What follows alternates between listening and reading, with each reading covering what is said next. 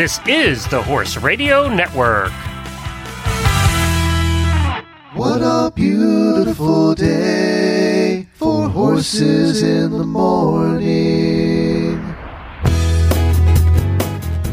You are listening to the number one horse podcast in the world. Here is your entertaining look at the horse world and the people in it.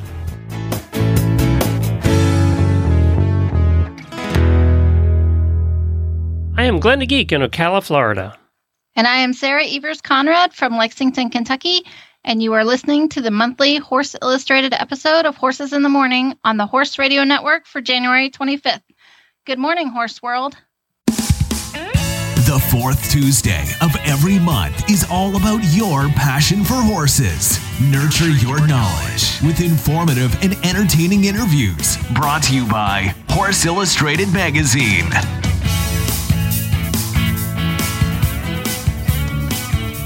Well, first of all, I can't believe it's the end of January already. Let's start there. Um, no, I, I've lost some of my month, but uh, I think everybody's going. It's just going way too fast already. It really is. It really is. Um, And you guys have deadlines and new magazines. I, I don't know. You know, I I have the deadline thing with obviously the podcasts every day, but I can't imagine having to fill you know 100 pages of a magazine uh, as often as you guys do. Oh, just- we just finished two deadlines. We just finished um, Horse Illustrated and Young Rider, and Young Rider is going to six times a year now instead of four. So we get More work for you. okay, like we we never could fit in all the amazing topics that all our freelancers uh, suggest, and so I'm really excited because we have so many great topics for the kids, and they just clamored for it. They kept asking and emailing and writing, and so I'm glad we can provide that. Oh wow, that's very exciting. I didn't know about that. Well, congratulations. There's not too many magazines in the world that are increasing production and not decreasing production. So, yeah, uh, we're lucky that way. yeah, so. that makes you guys an exception. complain. So, what's we have a full show today. We have uh, three guests coming up, right? Yes. So on today's show, we speak to Julie Atwood, who is the founder of the Halter Project, and equestrian photographer Shelley Paulson, who is featured in Horse Illustrated and I believe Young Rider as well quite often and has had many of our covers. And Dale Rudin will talk about attending horse clinics and horse training. Shelley Paulson's one of those people that when you talk about photography in the horse world, her name has to come up in that top three, right? It, it Yes. because she's been around a long time and everybody just knows her photography. Yes, she does I mean a great job. She has photographed like people I know and done portraits. She's of course featured in the horse magazine, and then you find like the ads for like things like Farnam, and she'll be featured in there, you know, with her beautiful photography and you know all these different like brands that she's been featured on, and so you know I'm happy for her. She I've also seen her do. Um, photography seminars at the American Horse Publications, and I always love those because I get to brush up on my skills and it's it's fun. And then um, Julie does a lot with emergency management or emergency planning and disaster planning and education for the general public. And honestly, that was something that I lacked as a horse owner. I had no emergency plan when I had a horse. And, you know, I have no problem admitting that because it's something that I would go back and fix. Oh, Like, I guarantee you, eighty percent of our people don't that are Right. listening right now. Even though we talk about it all the time here on the show, and I You've we might be guilty. right? Yeah, we've had to evacuate, but if I said we had to evacuate tomorrow, I'm not sure we have a plan. Um, we could get it done because our horses load and you know all of that stuff, but do we have emergency supplies? And part of the thing is we live in Florida, so we don't get the you know we tend not to get the fires and all that. We have we know the hurricane's coming several weeks ahead, so uh, we do get some tornadoes and things. But you know, so I I am also not the perfect one at this for sure. Well, at least you don't have like 20 horses to evacuate. No. You know? Well, I- I that don't is the thing. We have enough room. Well, that's not true. There's four horses on the property. Two are ours, and we have two spots in the horse trailer, so we'd have to make multiple trips anyway. Um, so, uh, yeah, we're not prepared either. Um, I'm right there with you. So, hey, Well, the magic. big barns. Yeah. I don't know how they do it, you know? I don't either. A lot of trips and a lot of friends is how they do it. And this episode is brought to you by title sponsor Straight Arrow Products. Cuts, scrapes, and rubs are not an if moment, but a when moment for horse owners. Make mane and tail protect spray a staple in your safety and care routine when it comes to treating wounds or bacterial infections. The easy trigger spray bottle makes treatment quick and painless for both horse and rider, while its antimicrobial properties give it the power to ward off infection causing bacteria. Keep the safety check nerves at bay with mane and tail protect spray. Our first guest is Julie Atwood. Julie is the founder and director of the Halter Project, which fills a regional need in California's northern and bay areas for information, resources, and training to help horse owners be prepared for disasters as well as common emergencies. Well, welcome to the podcast, Julie. It's great to have you here. It is great to be here. Now, for the audience that doesn't know, we've been trying to get Julie on actually since July, but she had a really busy 2021 dealing with a lot of different things in California with various fires and whatnot. Um, so I'm glad we finally get to have you on. I am too, and I'm glad that fingers crossed you have my undivided attention. we just had a big wind event on Friday, Saturday, so fortunately that's passed. But yeah, it's great to be here. I bet you're a guest that has had to pay attention to the weather the most out of anyone.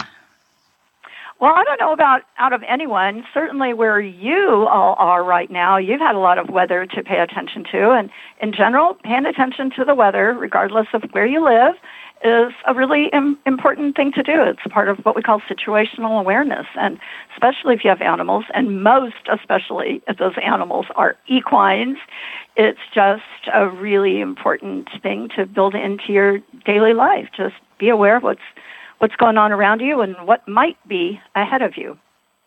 Exactly. So you created the Halter Project in 2013 when your horse Stubby had an accident.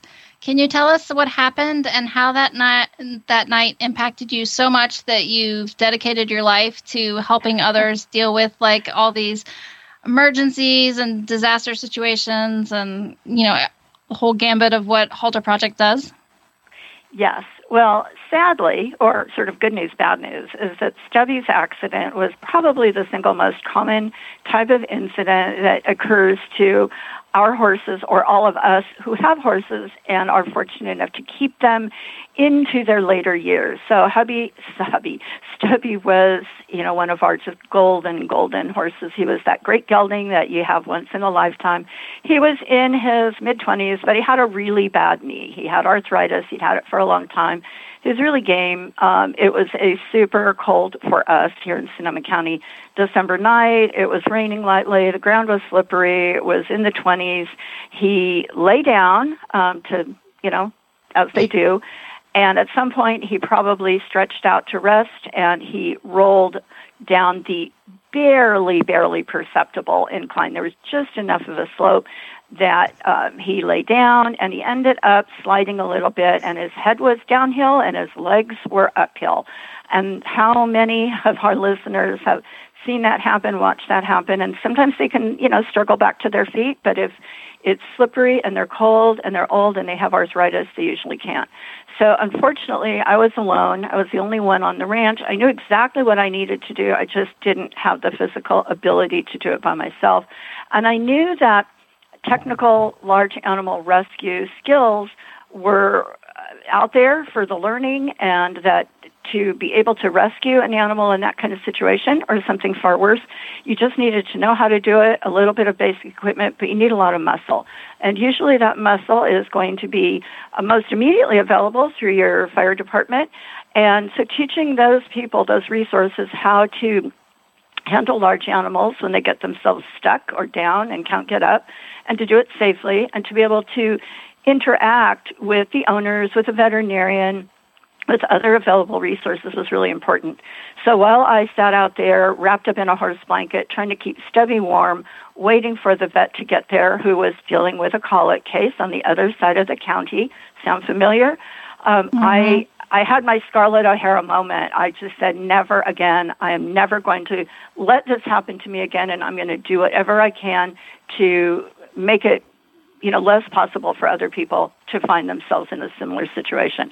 And so the Halter Project was born on that night. I was freezing and uh, was trying to keep my my horse warm. So the good news is the vet did get there. We all got him up. We were able to walk him to our covered arena where he immediately lay down in the sand. He did get up again the next morning, and we did, decided to um, you know kind of help him on his way out of this life and into the next one while he was up and eating and happy and with his buddies. It was a nice warm sunny day, but. Um, that was in December, and by February of 2014, so two months later, we had a training scheduled, and we started training our local volunteer fire departments. Uh, that's most often where these resources start in communities. And um, a year later, we had over 220 local firefighters, animal control officers, animal owners, search and rescue volunteers, and a couple of equine veterinarians trained.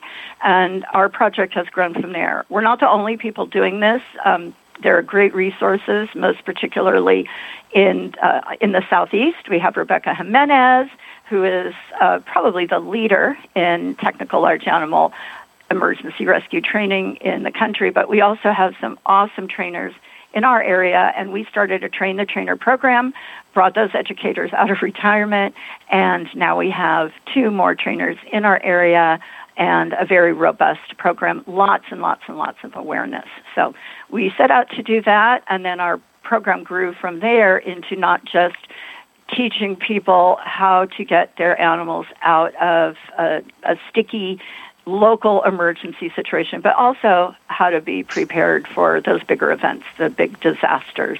And that's now about 80% of what we do, and the technical rescue education, outreach, and training is about 20%. Well, it's always sad to hear about someone losing their horse, but the hundreds, thousands of people that you have now helped through the Halter Project, um, it's a a silver lining to a tragic day. I can't imagine going through that. Um, what are that's, some of the? always the case, and if we have yeah. old animals, you know, we know we know that day is going to come, and we want it, you know, to be the best possible outcome possible for all of us. So, what are some of the disasters that you train for, and also um, everyday emergencies? So emergencies and disasters are different. That's one of the first things that we um, start off explaining in presentations. That the emergency is like the the incident I just described. It's that it's that um, sort of more common everyday accident. It usually happens without warning. It happens to you. So maybe just you or a couple of other people, one animal or a few animals, just one location. You call 911 or you know who to call for help. You get help the vet arrives, you stabilize the animal, and it's over. And now you're into treatment and recovery. Disasters are those things that um, often we do have some advance warning for. We can prepare for them in many cases. They're big. They involve not just us, but uh, a lot of other people around us, usually many, many animals, and they can cover a very large area.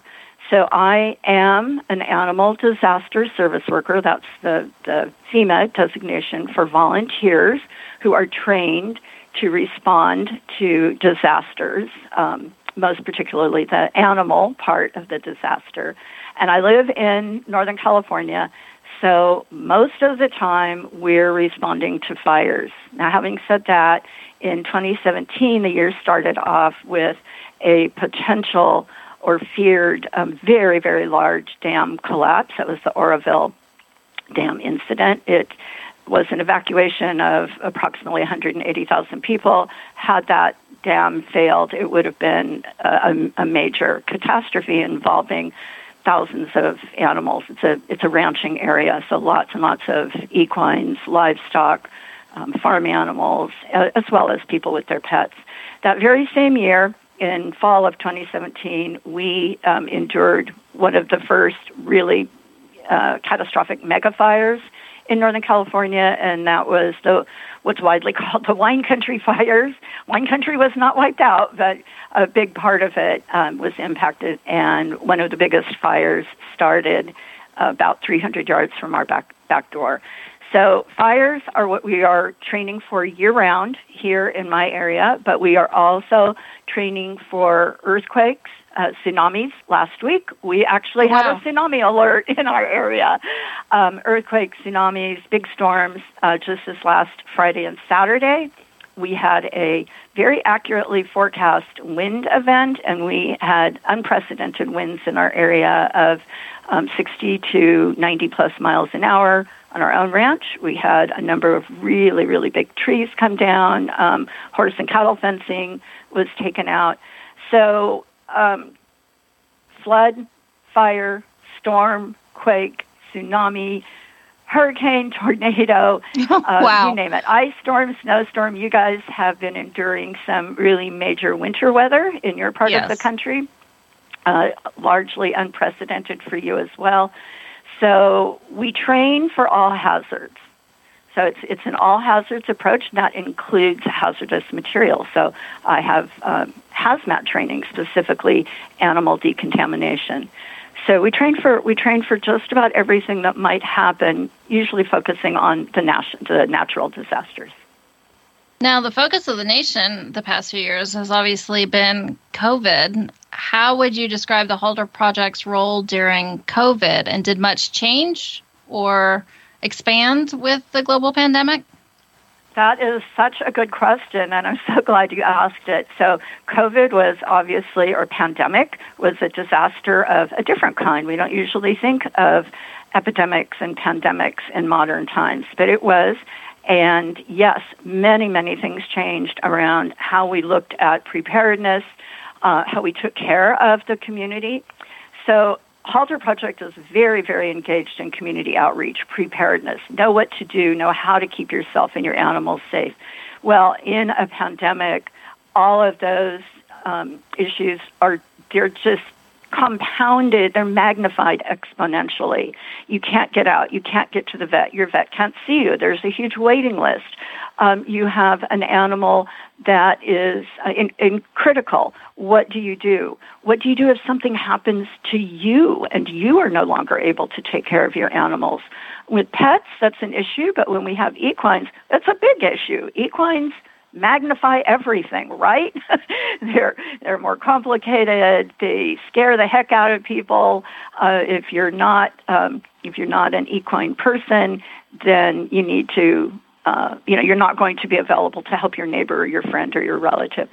So, Halter Project pivoted in many ways. We uh, we started our own program, our own relief program, to help people in our community, in our county, and the North Bay to take care of their animals, mainly provide feed, supplies, deliver prescriptions to people who couldn't get out, were out of a job, had no money. So all of those things. So we did what a lot of other organizations around the country did, and we really focused on, on our community.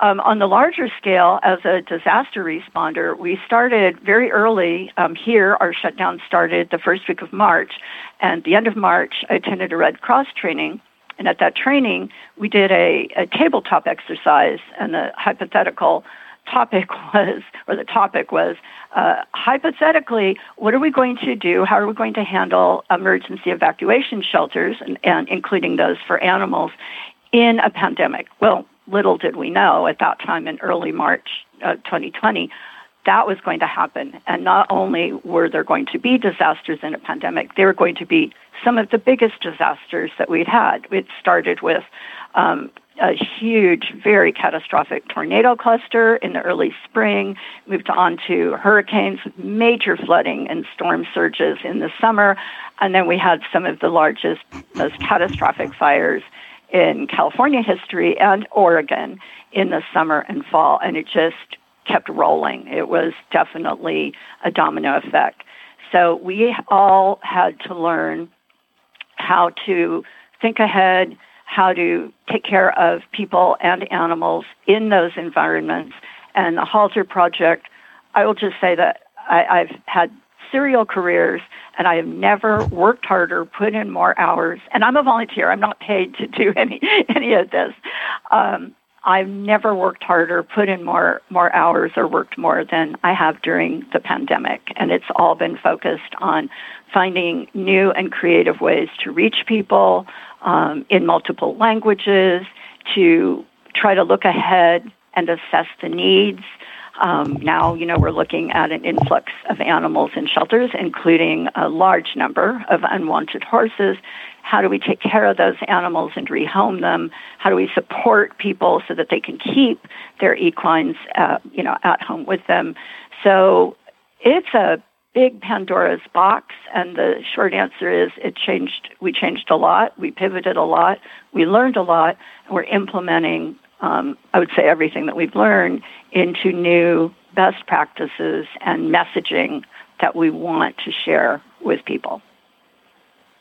I think it's great when organizations can pivot to meet the current needs of whatever's going on, especially when you've got something that is constantly involving, evolving, involving current events and you know, evolving to, and involving. Yes, so. all of the above. Yes. And, um, we, you know, I don't want people to think that we're the only ones that were doing it. There's so, I mean, so many nonprofits have been doing incredible work, and in this pandemic, it's really about everybody doing what they can and really trying to work together, even though we may be far apart. What I love most about the Halter Project is, uh, well, one, your website, and it's a beautiful website. I since I do a lot of websites for what I do, it's it's always fun to see a well organized, pretty website. But Thank you have you. so much information on it. On it's uh, halterproject.org, and uh, beyond. Uh, so you have all these great resources on there. And uh, what are some things that where can people turn for resources on developing their own personal disaster plan in addition to halter project you know after they browse all the information on there about for their local areas challenges because i think it's The important most- to develop the plan yeah, local. Sorry, I'm sorry. I keep That's okay. over you. Yeah, we have tons and tons of information, and on our um, info pages, how to get help, how to how to you know find your own resources, make your own disaster action plan, build your own ready kits, build your own uh, emergency supply caches. We have all the general information, the best of the best.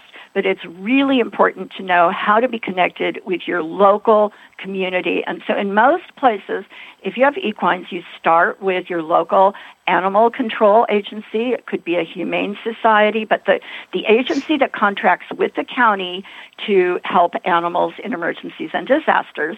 And um, also, in some areas, in some states, and in some counties, your local Department of Agriculture and your Farm Bureau may also be good resources for people with equines. That varies widely from state to state and jurisdiction to jurisdiction, but don't count them out.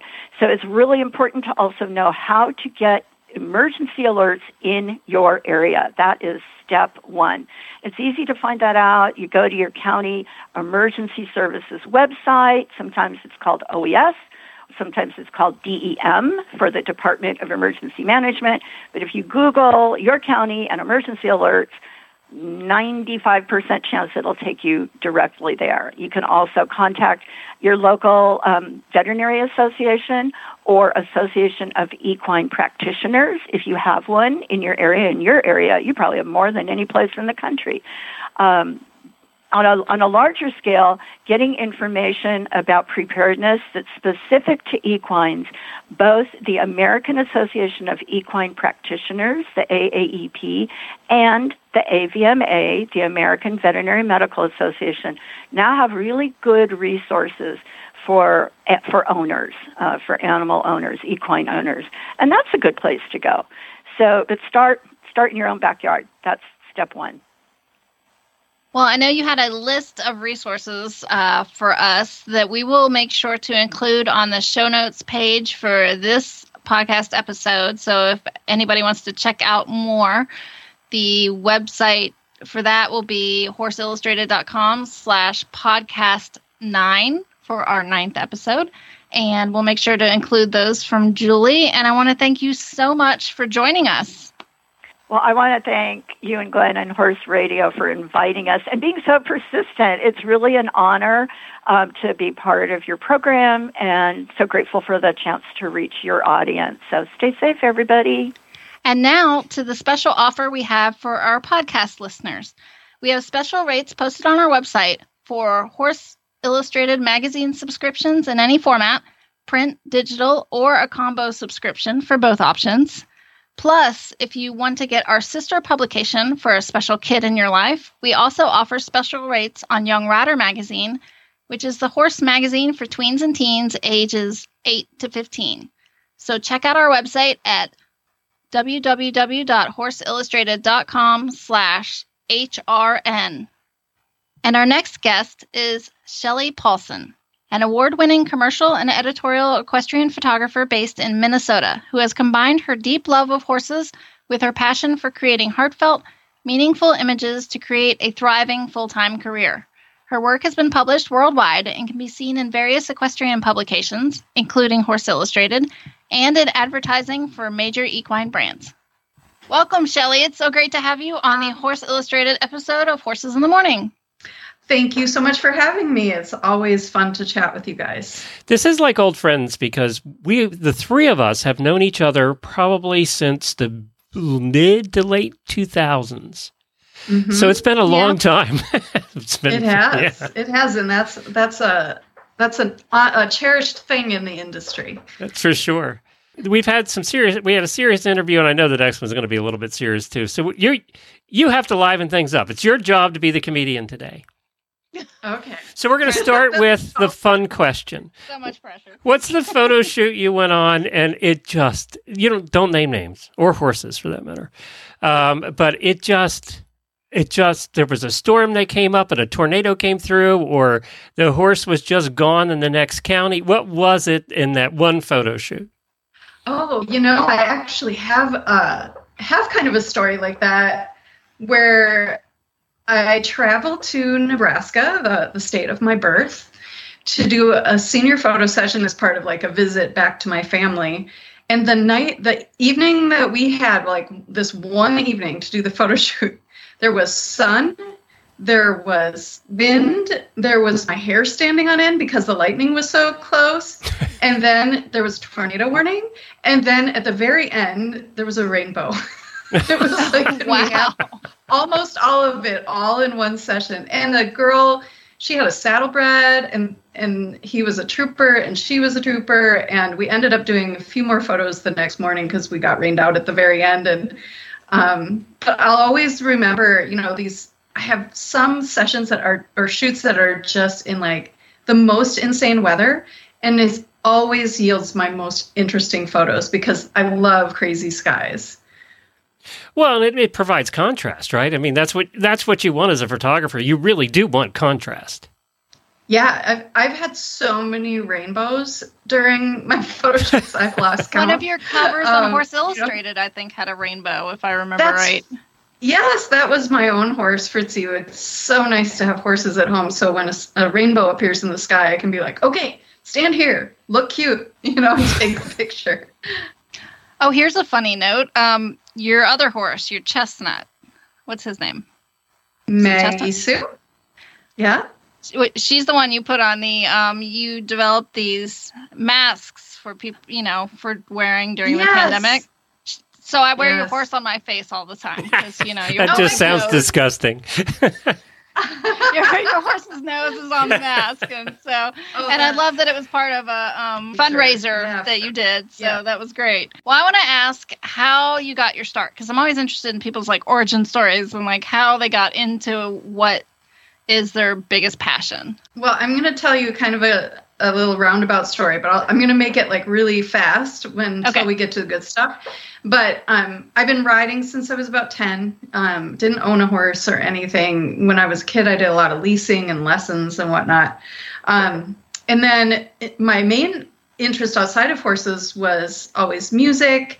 And I went to college to become an opera singer. But I Really? through school, I wasn't. Yes, so I can sing you an aria and take a photo. Wow. Um, and but it does actually come in handy when I'm editing videos. I'm really good at like editing the music down and everything. But um, and then I, when I got out of school, I just really didn't want to go into, um, you know, performing and auditioning for a living. So I ended up working in tech support for Mac computers. And uh, before there were Apple stores and whatever, I worked for an Apple reseller. And just about that time, the internet kind of became a thing, and so I taught myself how to do websites, and um, really became, you know, quite a website designer and developer. I could do the coding on the back end and everything. And then then about, you know, some years into that, digital cameras became a thing. I never had the patience really to learn photography with film, but once once the digital SLRs got into a price range that I could get into, I started taking photos for my web design clients. So, you know, construction company or a local bank or, you know, a nonprofit, and I would go just take photos to use on their websites. Well, of course, by this time I owned my own horse, and the minute I got a digital camera, the like first thing I pointed it at was a horse. But this was all before social media, and it was really hard to break into equine photography unless you were a horse show photographer. And I had zero interest in standing in the middle of a ring for, you know, 12 hours of a day, um, taking the same photo over and over and over. So, um, what also was growing around the same time was wedding photography. And eventually I left all the design stuff and did primarily wedding photography and then some equine photography on the side and really grew that wedding photography business, um, which I eventually had to set aside when I had um, an accident where I hit my head on a concrete floor and just had light, lots of lingering effects and headaches and things. And and stress would bring out headaches and weddings are really stressful so i was almost always having to shoot the wedding with a lot of advil basically And you weren't even the one getting married. Yeah. I mean, and I wasn't even No. the one getting married, but I was responsible to make really great images Yeah. um, every single time. And so I was like, I wonder what would happen if I just did horses. And this was at the point now where there's social media, so more people are knowing about me, and it's easier to market outside of that horse show context. And I did it. I took the leap, and um, the first year was not easy. You know, it takes a while, but but then once that focus really shifted and people found out about me, it went gangbusters. And now it's a much more much bigger business than my wedding photography business ever was. But it was it took a leap of faith to um, let go of the the weddings the golden handcuffs you know that that when you have that specific income um, that you can rely on and and try something that really hasn't been the main income of my business. Yeah, but you don't have to deal with brides self-employed, too. That's the that? you don't have to deal with brides anymore. So that's the yeah good. well there is that and you know if you if there are when i do commercial photo shoots the stakes are are similarly high because i can't reshoot it but um, when i was focusing on portrait sessions it's like oh well okay it's raining today then we don't shoot or if the horse is really naughty then we can reshoot um, but you know now i'm doing more work with companies and and businesses and they'll bring in models or art directors or you know like a whole crew of people or i travel for that shoot and then it's the stakes are very similar to weddings Yeah, I, I love how you've done both publications. Uh, we've used a ton of your photos, and you've also won awards for photos that have been like Horse Illustrated. Um, and anybody who gets the March April issue, Shelley gets to be featured with two other photographers in our careers article. So you'll get to learn all about equine photography if you get Young Rider and get some tips from Shelley. Uh, what's been your favorite adventure as an equestrian photographer? i think my favorite adventure might be coming up i'm going to iceland this june Wow. yeah i'm so excited i would say prior to that it would probably be my trip to Chincoteague and assateague. Um, it was we had some pretty amazing encounters with the the wild ponies out there that you know i read the books as a child the misty of Chincoteague the stormy book you know all those books and it was just such a really neat kind of you know full circle moment to be in those places and to see those ponies and get to take photos and have it featured in horse illustrated a couple years ago. And um, i love that my adventures turn into um, you know features in the magazine. I've already talked to the editor of horse illustrated about my iceland trip. And so that's on her radar before i even take a picture Well, um, your Chincoteague story is online, so I'll make sure to put a link so people can see the pictures. Um, and it's kind of sad. I'll tell myself here. I I grew up in Virginia, and I still haven't been there. Oh my so gosh. next time you go, if you ever go again, I'll come be your photographer assistant or something. Okay. I highly recommend you go in the list. you go in the middle of summer and walk in the woods without fly or bug protection on. I highly yeah, recommend I that. did grow up in the state. yeah, it's it's bad. I mean, and I live in the land of 10,000 lakes and we joke that mosquitoes are our state bird and everything here in Minnesota, but I it was comparable. It was yeah, it, it's really bad there. That's for sure. Yeah. If you had to, if you do you, let me rephrase the question. do you like to shoot anything but horses? Is there something else that's kind of also a passion on the side when you get a chance? Mm, you know, um I really love sunrises and sunsets.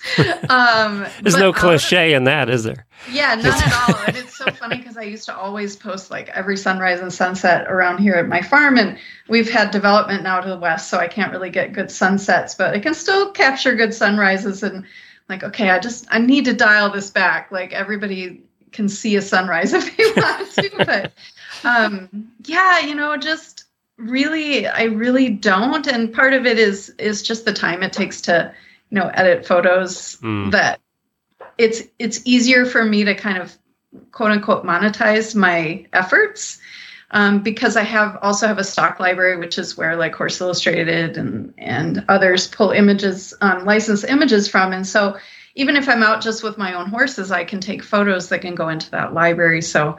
Um, yeah, I think about that sometimes. I'm like, I should just go out and take photos for the love of the work, but it still feels like work. Right. Well, I love browsing your library that you have on there. Every time I get the help look for a specific photo or your silhouette Saturday you did on Instagram. Like, I love all the silhouette shots you have. Your Morgan shoot that you did for us, and you've got the horses running through the snow. Was that difficult to get? It, I'll. That was on our November December, I believe, cover of 2021. Yeah. Yeah. Um, was that a difficult shoot with that many horses running by? Yeah, I mean, anytime you have a whole herd, it's challenging. You hope that they kind of line up and behave as they run across the pasture. Um, that one has kind of a fun story. So that was um, that Morgan Farm is only about 10, 15 minutes from here. And I've been talking to the owner. I've known her for many, many years. We boarded together, you know, back in the, you know, 2000s, no, earlier 2000s, you know, probably 10 over 10 years ago maybe more like 15 and uh, she works at the local farm store and part-time and i just said oh you know i want to come out and photograph your horses and we'd been kind of trying to find the right day. And then it was one of those mornings where the frost clings to the tree and it's they call it hoarfrost but this morning it was actually something called rime frost because it the the thickness of it and the way it really sticks out from the branches of the trees. And it's really like the most magical environment for winter photography because the trees are white too. Like on a normal day the trees are brown even if there's snow on the ground. And um, because she's only like 15 minutes from me it was actually more like 10 um, i just i woke up that morning i'm like carol can i come out are your horses ready to go and she goes out and I said, Well, I'll just finish my coffee and then I'll be out there. And she goes out and she takes a picture, and the rime frost is literally clinging to the horses' coats. And I said, I will be there as soon as humanly possible because I didn't want it to melt or blow off. And we played in the snow for like three hours. It was probably like 10 or 15 degrees, and we're both sweating because we're chasing horses and running around in, you know, knee deep snow. And and one of those photos is um, the January cover or the January of my um, calendar that I send out each year.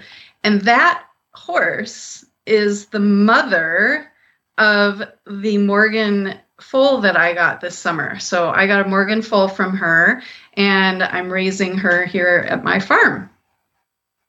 Oh, how fun! How so? How old is she now? She is just over six months. So we'll And have she- a lot of foal weanling. uh, Yeah. Well, she's already a weanling, but uh, weanling, uh, yearling shots coming up. Yes, and and of course I spent the whole summer like I would go over there almost every day to see her and bond with her. And so I have lots of Morgan photos in my library now and lots of babies because she had a lot of, uh, you know, that she had a lot of babies this summer. And, um, but yeah, it's been really a trip. I never expected I would get a foal and raise a foal, but it just kind of works out.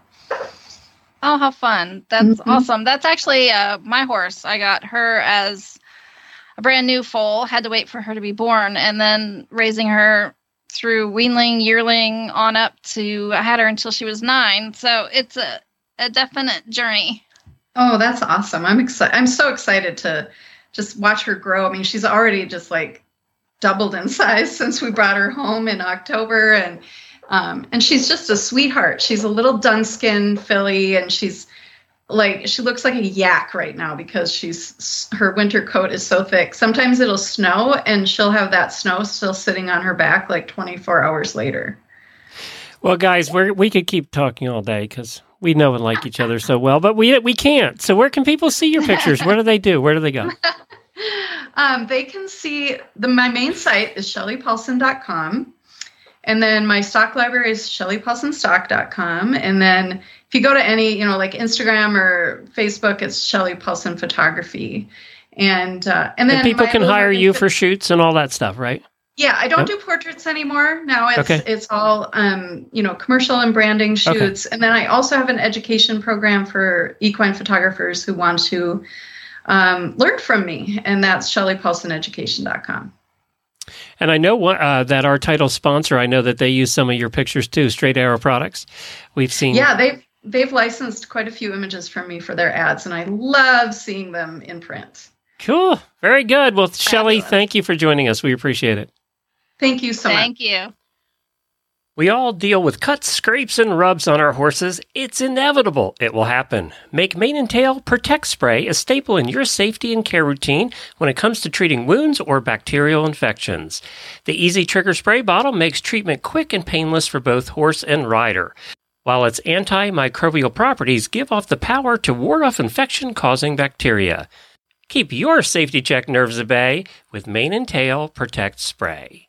Our final guest is Dale Rudin, the founder of Pure Joy Horsemanship, a welfare centered approach to equine education and care, and Pure Joy Horse Haven, a sanctuary and rehabilitation program for horses who have suffered from trauma. She's also a certified Horsemanship Association certified riding instructor and a certified equine nutritionist. Well, hi, Dale. Welcome back to Horses in the Morning. Good to have you again. Thank you. It's great to be back. You know, this is your third time on the show. That makes you an old pro. I'm proud of my oldness. yeah, me too. Because you know what? The alternative ain't great either. So there's that. exactly. now, Dale, we've talked to you in the past and we've talked to you about training and just kind of give a little bit, uh, give us the Reader's Digest of what you do. Remind everybody what you do in, in the sanctuary and real, real rehabilitation program and all of that. Um, sure. I am. Um, I have a, an equine sanctuary for traumatized and abused horses, and I, I help horses that have emotional and physical trauma because of abuse. You know, it can be unintentional. I think there's a lot of misinformation about what horses uh, are able to tolerate and what's appropriate in regard to how we handle horses and how we treat horses. And the horses may be able to manage for a period of time, but they will get to a point where they're going to have serious physical or psychological issues.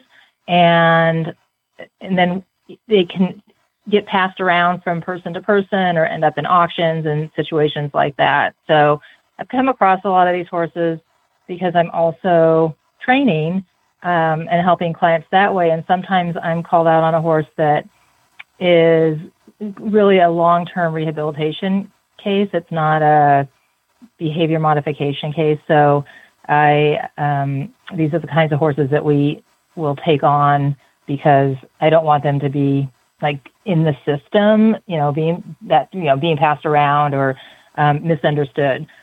So we do that, and then I am a an evidence based, compassionate welfare centered, all those kinds of happy, you know, terms, uh, trainer. And I also help people with saddle fit and I consult on nutrition. I'm an equine nutritionist and trying to, I'm trying to spread the word about welfare, you know, equine welfare, horse well, welfare and how we can have horses in our lives and enjoy them in a way that's beneficial and not harmful to them. Well, I, I, like your approach too because you're dealing with the whole horse. You're not just taking a piece. I mean, you're taking the you're taking the nutrition aspect, you're taking the saddle fit aspect, the behavior aspect, all of those things into account. And a lot of times we have separate people for all those things, and sometimes just like we do our own doctors in our own life, right? You have separate people for everything you know? And i like the fact that you can kind of put all those pieces together and go uh, maybe maybe one or two of these isn't matching and we should correct that. Thank you. I, I have found you know i've been working with horses professionally for for over 35 years and i found that if there's a hole you know a piece missing in the puzzle in one area it can you know everything collapses it's that house of cards situation um, so the more the more I want to do for the horses and, and to create good experiences for them and the people who are, you know, interacting with them and love them, the more I realize I need to know more. I need to be able to recognize those areas um, and then be able to help. Well, a good analogy is a general contractor for building a house, right? Um, you're kind of taking that general contractor role. Uh, and then, you know, there's subcontractors, but somebody's in charge of the whole process, of the whole, uh, uh, making sure that the, everything comes together in the end. And in your case, with rehabilitating a horse, you are taking a look at all those pieces. You're taking a look at the mental, the physical, you know, the emotional, all of those things. Uh, absolutely, 100%. And, and yeah, and, you know, it's like if a horse is in pain, how can they behave, you know, at their best? They can't. They're they're physically upset and, you know, unable to perform what we're asking them to do. And then there's the emotional component and you know, I've gotten into the neuro- neurologic side of things a lot in the last couple of years because there is a neurologic response to pain or anxiety or distress that is going to interfere with everything we're asking them to do. And if we don't recognize that, then we're putting the horse in a really bad situation that will only get worse. And um, so it's it, you have to look at everything. And I don't think there's any other way to do it. Even though I used to do it differently, you know, I'd be like, "Oh, here's a problem. Let's focus on that instead of what you know what could be causing it. What's the underlying source of this particular behavior or performance. I'm glad you corrected yourself because yes, there are other ways of doing it. They may not be correct, but that's the way. I would say more people are doing it that way than the other way. So that's why we're here. So you you recently because you do clinics too. So and you have for mm-hmm. a long time and you recently did an article and I want to focus a little bit on this because we are in January and it's you know it's a time of year when people are looking forward, they're making their plans for the year, maybe they're booking clinics for the year that they've been wanting to do and this you know the clinician schedules are coming out now and whether you're writing or you're auditing or whatever. You did an article recently in Horse Illustrated getting the most out of clinics. Can we talk about that and go into what what you think people should be thinking and preparing for when they when they schedule their clinics this year? How do they get the most out of them? Because in a lot of cases, you're paying a lot of money, right? Yeah, absolutely. Um, you know, it definitely varies. And you know, how to get the most out of the clinic, I think the first thing you have to do is go with an open mind because you know, it's a very, like, you don't know what's going to happen. I mean, unless you really know the clinician or you've been with them before, or you know people who've gone through it, you know, basically anything can happen in a clinic. It's, it's life. It's just a, a few days during life, which can be unexpected and amazing and wonderful. Um, and so I think, you know, whatever you, you've chosen to work with that person, that clinician for a reason and you know just go in and just embrace what's happening there and what you're seeing um, and you know i think that's the most important thing because like me personally if i go to a really new environment, you know, especially if I'm if I am taking a horse or even if I'm just going to learn, I'm going to be a little bit anxious about that. You know, what's it going to be like? What's going to happen? What am I going to learn? And my opinion is look at everything that comes your way and it may work for you. It may work for your horse. It may not. And if it doesn't, that's okay. It's still really valuable information that you can take with you as you, you know, progress down your journey of horsemanship and and um, and so it's going to benefit you in some way. Well, you've all seen though those people who show up at the clinic, and you wonder why they're there because they're being told, you know, do it this way, and it's not the way they were taught to do it, right? So they're resisting mm-hmm. that because that's not how I do it. Uh, and they're almost they almost get to the point where they're confused about why it's different and why they're being told. And then once you're in that spiral at a clinic, you're you're you're spiraling, right? So, uh, good clinicians can bring that person back and recognizes what's happening. Uh, you know, but I think that is one of the mistakes that people who are going to the clinic make is they don't go in with an open, or they think they're going in with an open mind until they're told to do something that's radical. Right, and and I experience that because I think less so than it has been, you know, in the past. But what I do is very radical. I'm telling people give your horse a choice. Oh, it just did something that, you know, you don't like or you don't want it to be doing, but don't worry about it. it's okay. And, you know, that is the opposite of what most people hear is that, you know, the horse should be very obedient and submissive and all that. And I throw all that out the window. So I get a lot of, you know, that tilted, what? you know, the tilted head.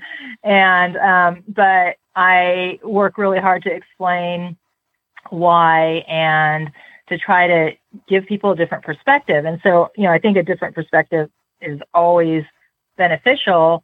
Um, and, you know, and then I also want to say too, because this is, this is where I go, you know, personally is if, if you're being asked to do something that you think is harmful to your horse in any way, uh, then say, then just respectfully say, I would rather not do that. Um, and and don't because you're your horse's advocate and your your your horse only has you to tell you know to protect them. So so things there are going to be situations that you know that discomfort that you're feeling is a signal to tell you that this isn't appropriate. I think one of your best tips in the article was about um, choosing a clinician, you know, looking at their philosophy and their areas of expertise, teaching style, things like that, and making sure like it kind of fits with what you're looking for because you don't want to choose someone that's completely opposite of where you might be on a spectrum that just is going to direct you in the complete wrong direction from where you want to go. Mm-hmm. I thought that was a good tip. Yeah, I've I've known people who um, who went to clinics and you know had amazing, enlightening, eye-opening experiences, and then also like their horse after two or three days was was really traumatized. So it can go either way, and that's that's part of that going in with you know maybe not just an open mind, but being aware and mm-hmm. mindful mm-hmm. of what's happening. So you know you can you can get out of it the most you can get out of it, but also understanding if a line is being crossed. Is that, you know, if that makes sense? Yeah, totally. Uh, people want to go and, and I want to go and have continuing education that inspires me. And sometimes, you know, you can have a, a major mind mindset change and whatnot, and that could be a great thing. Um, but I think people following their gut instinct is is good too. And that does teach them mm-hmm. a lesson, right? It teaches them what th- what they don't do or what they won't do, right? It right. It, yeah. it it sets those boundaries for the future. Information is always power. I always tell people, I'm like, go watch, go see anybody, and then you can see the effects, you know, one way or the other, whether they're positive effects or negative effects. Dale, why does it have to be so damn hard sometimes? it's just like it, it's so freaking hard, yeah. and that's why excuse me, that's why I have shifted so much to, to, you know, neurologic, seeing things as a neurologic response versus my opinion why something's happening. Like if a horse is behaving a certain way, I'm like, oh, he's he's having a you know um, an, an instinct of a reflexive reaction to something instead of what a jerk or you know that kind of a thing.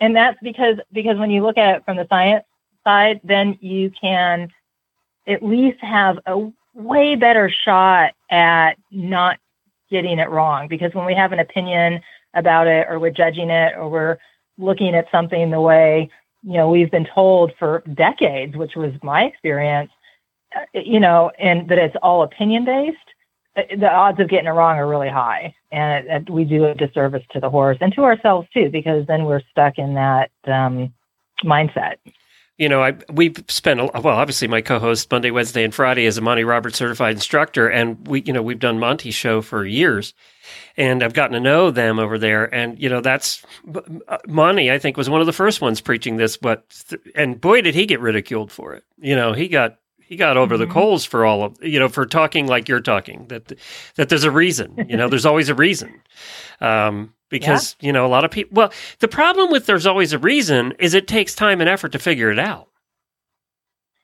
Yeah.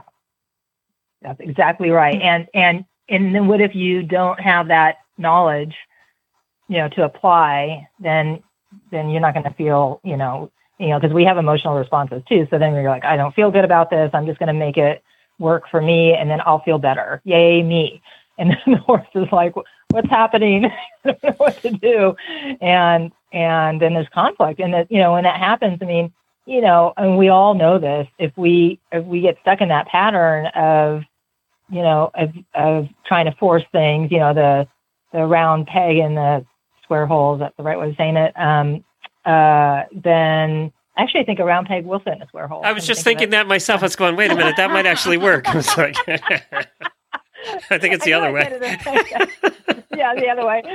Um, then things will, you know, deteriorate. I mean, that's that's just the way it is. But sometimes, you know, I don't know. I think I mean, sorry, humanity, but I think we give ourselves way too much credit sometimes. And, well, you know, and I can understand the emotion of it too. You, you, one, a lot of times you spend a lot of money. You've spent a lot of time to get to the point where you are. You only have a limited amount of time to spend with your horse in the first place, and then so then when things don't go well, quote unquote, it's it's hard. It's hard emotionally. It's it you know it's tough. It's just tough. Well, but isn't that true of relationships with people?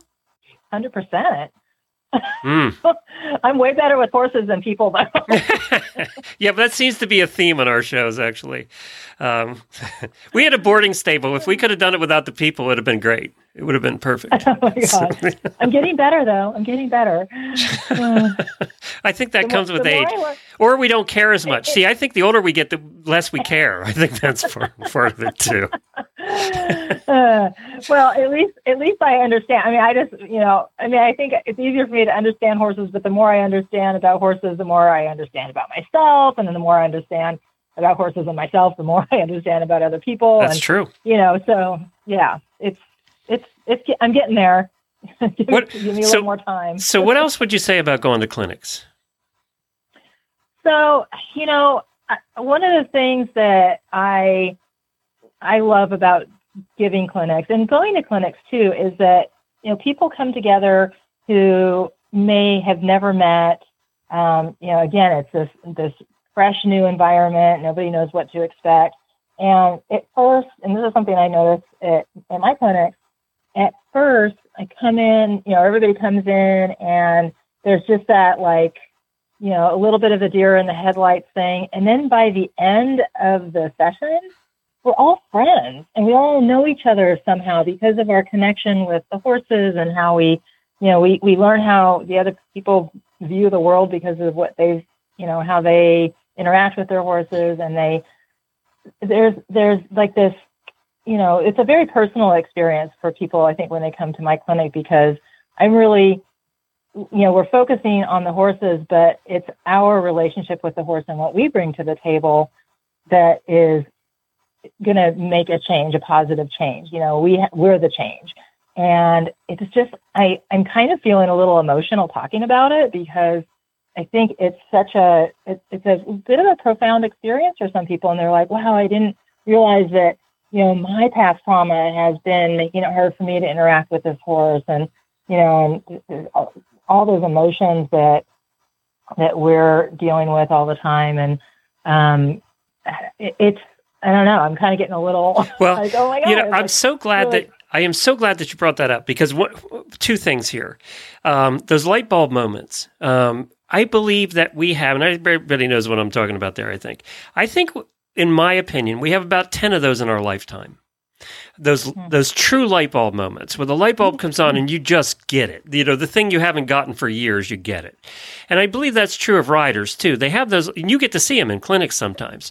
You get to see that light bulb moment that changes everything, and and then a lot of times not, right? But you do get the you get to see those, and and the smart riders recognize them as light bulb moments. We go, oh yeah, I get it now. But that's the process of learning. There, you know, there's all these levels of learning, and and those light bulb moments only come after you've gotten through that level each time. So you get through the six or seven levels of learning, and you get the light bulb moment, and then you start over. So that's why I believe you have 10 of those in your lifetime. But I was hoping you would go where you went. And that's the relationships you can make while at these clinics. I say the same thing when going to conferences. It's not the sessions that are important at the conference. Yeah, you might learn something. It's what happens in the hallways. It's who you meet that are going to affect the rest of your life. Those relationships are the things that are going to affect the rest of your life. And I believe that's true at clinics too.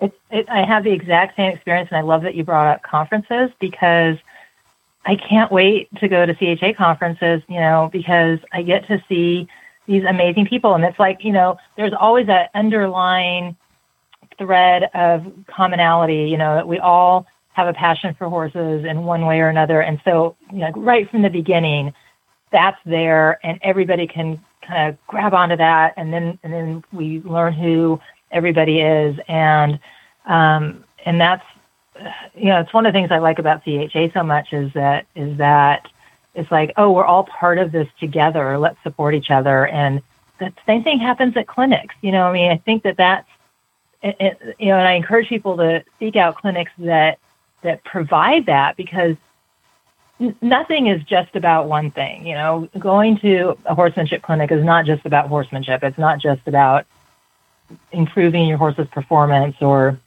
your relationship. It's this is life. I mean, we're not like stepping out of life to go to a clinic. A clinic is is part of that continuum.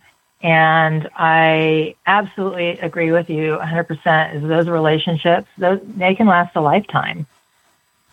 I'm glad you brought up um, CHA and the connection you have with, uh, you know, as a riding instructor, because um, I was curious how, like, when you're teaching students, are they very open-minded to your new techniques and whatnot that you're using and and absorbing it, or is there like I was curious if there was like a level of resistance or what you're seeing now as with the next generation of riders and as new riders come in and whatnot.